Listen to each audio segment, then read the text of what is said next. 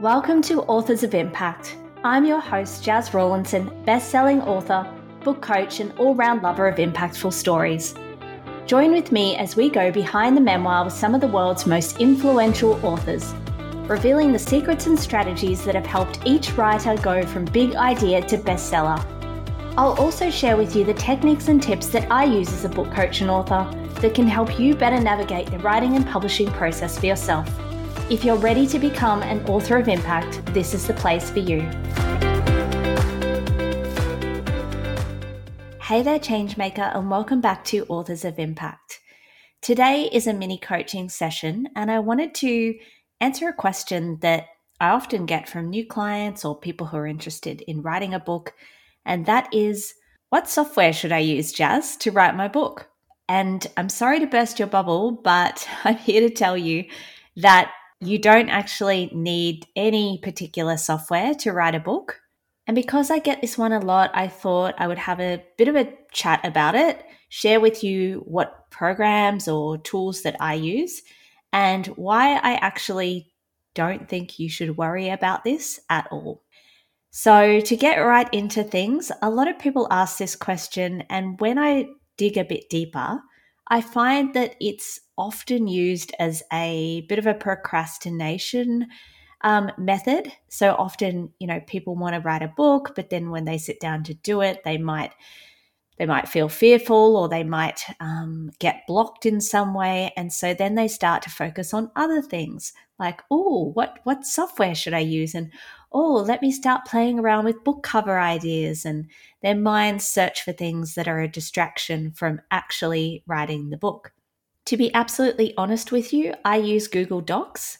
And the reason that I use that is because I'm terrified of writing, you know, pages and pages, thousands and thousands of words, forgetting to save it, or having my computer crash and losing everything.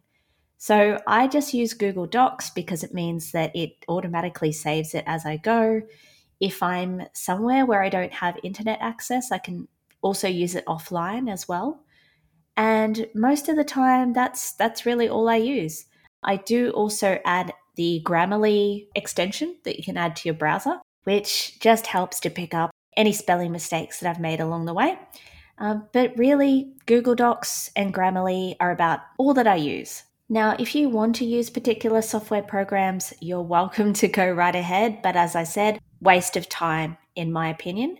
The other reason it's a waste of time, also, apart from dragging you away from focusing on writing your book, which is all you need to focus on in the beginning, is that sometimes it can actually make it harder for the person who is editing or publishing the book later on. For example, I've heard from publishing houses and here I'm talking about self publishing and assisted publishing houses, not traditional, who've talked about how it's really just made things a lot harder for them when they go to format the book. Because if they've got somebody who's used a you know, fancy pants software program to put all these cute little things in and whatever they might have done. As I said, it can actually make it harder for the person who's formatting the book because they've got to take all of that out. The thing is, when you actually get to the publishing stage, they will have their own catalog of fonts that they use, and you can work with the publisher to choose what kind of font best suits your book. But they know what kinds of fonts are best for a book, they know how to format it. I mean, obviously, you're not going to be using wingdings, but if you've used some super fancy font that is never going to be used in a book, they're only going to take that out anyway. So make it easier on everyone by just writing in in Arial or Helvetica and just doing it in Google Docs. That's really all you need to do. Going beyond this, there are some other extensions and kind of techie things that I use in my day to day business and as an author as well. So I thought I would just share a couple of those with you since today's episode is a fairly short one. So these can be applied whether you're an author or you have your own business. At the moment, I'm absolutely loving using Boomerang. It's a browser extension. You can download it and add it. A couple of great features of Boomerang that I love, and I'll explain to you how they tie in with being an author, is that um, you can do a couple of things. One is that you can add a little tracker to the bottom of your emails so that you know if the person's opened your emails, you know if they have clicked on them.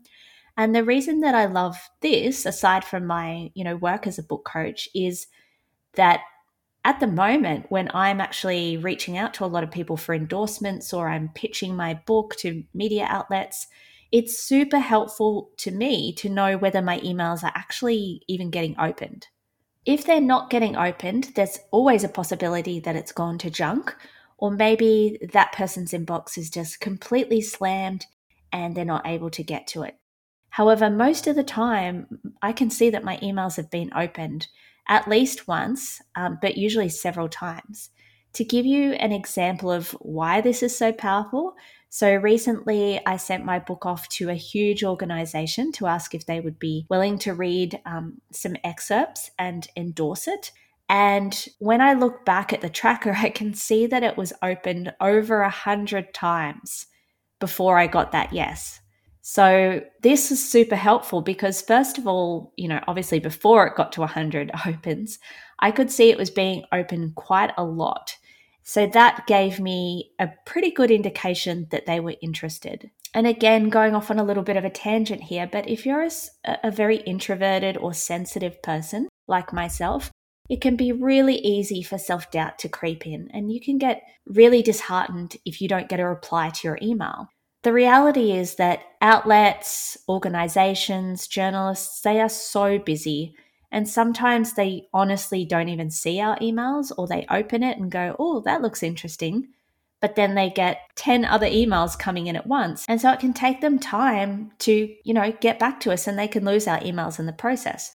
So for somebody like myself, um, I've found the boomerang tracking tool super helpful because instead of getting in my head and going, oh my gosh, they hate my pitch or they hate my book, I can look at it through the, the lens of reality and go, well, they've actually opened my email five times in the last couple of days. So therefore, they must be interested in it. So I'm going to follow up in a week and just touch base and, you know, see if they're interested and they'd like to chat further.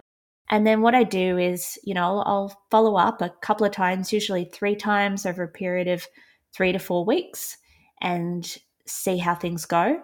But as I mentioned earlier, with this endorsement request, when I look back, I've only just received confirmation that yes, they're going to endorse it, but I can see that they opened it over a hundred times and they clicked the link to my book. I think maybe 30 times or something like that. So when you see that, it just helps you to get an idea of whether they are interested, and that can give you the encouragement to keep following up. So I love that tracking tool. I use it all the time when I'm pitching now. And um, another really brilliant part of using the Boomerang add on is that you can also schedule meetings with clients or with people that you need to schedule meetings with.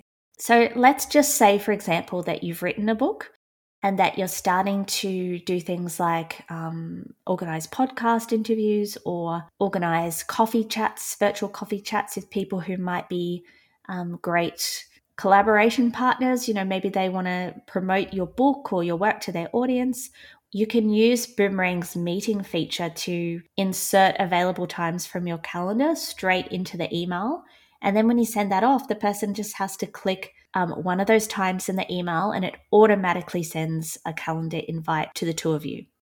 So I find it saves a lot of time because I don't have to go to another tab, look at my calendar, memorize the dates that I'm free, manually type them into into my email. You can just embed the calendar straight in. So there's lots of really helpful things about the boomerang feature. Um, I love using it. I use it all the time. But really, that's about the only other extension that I'm using at the moment. And to come back to the beginning of today's episode.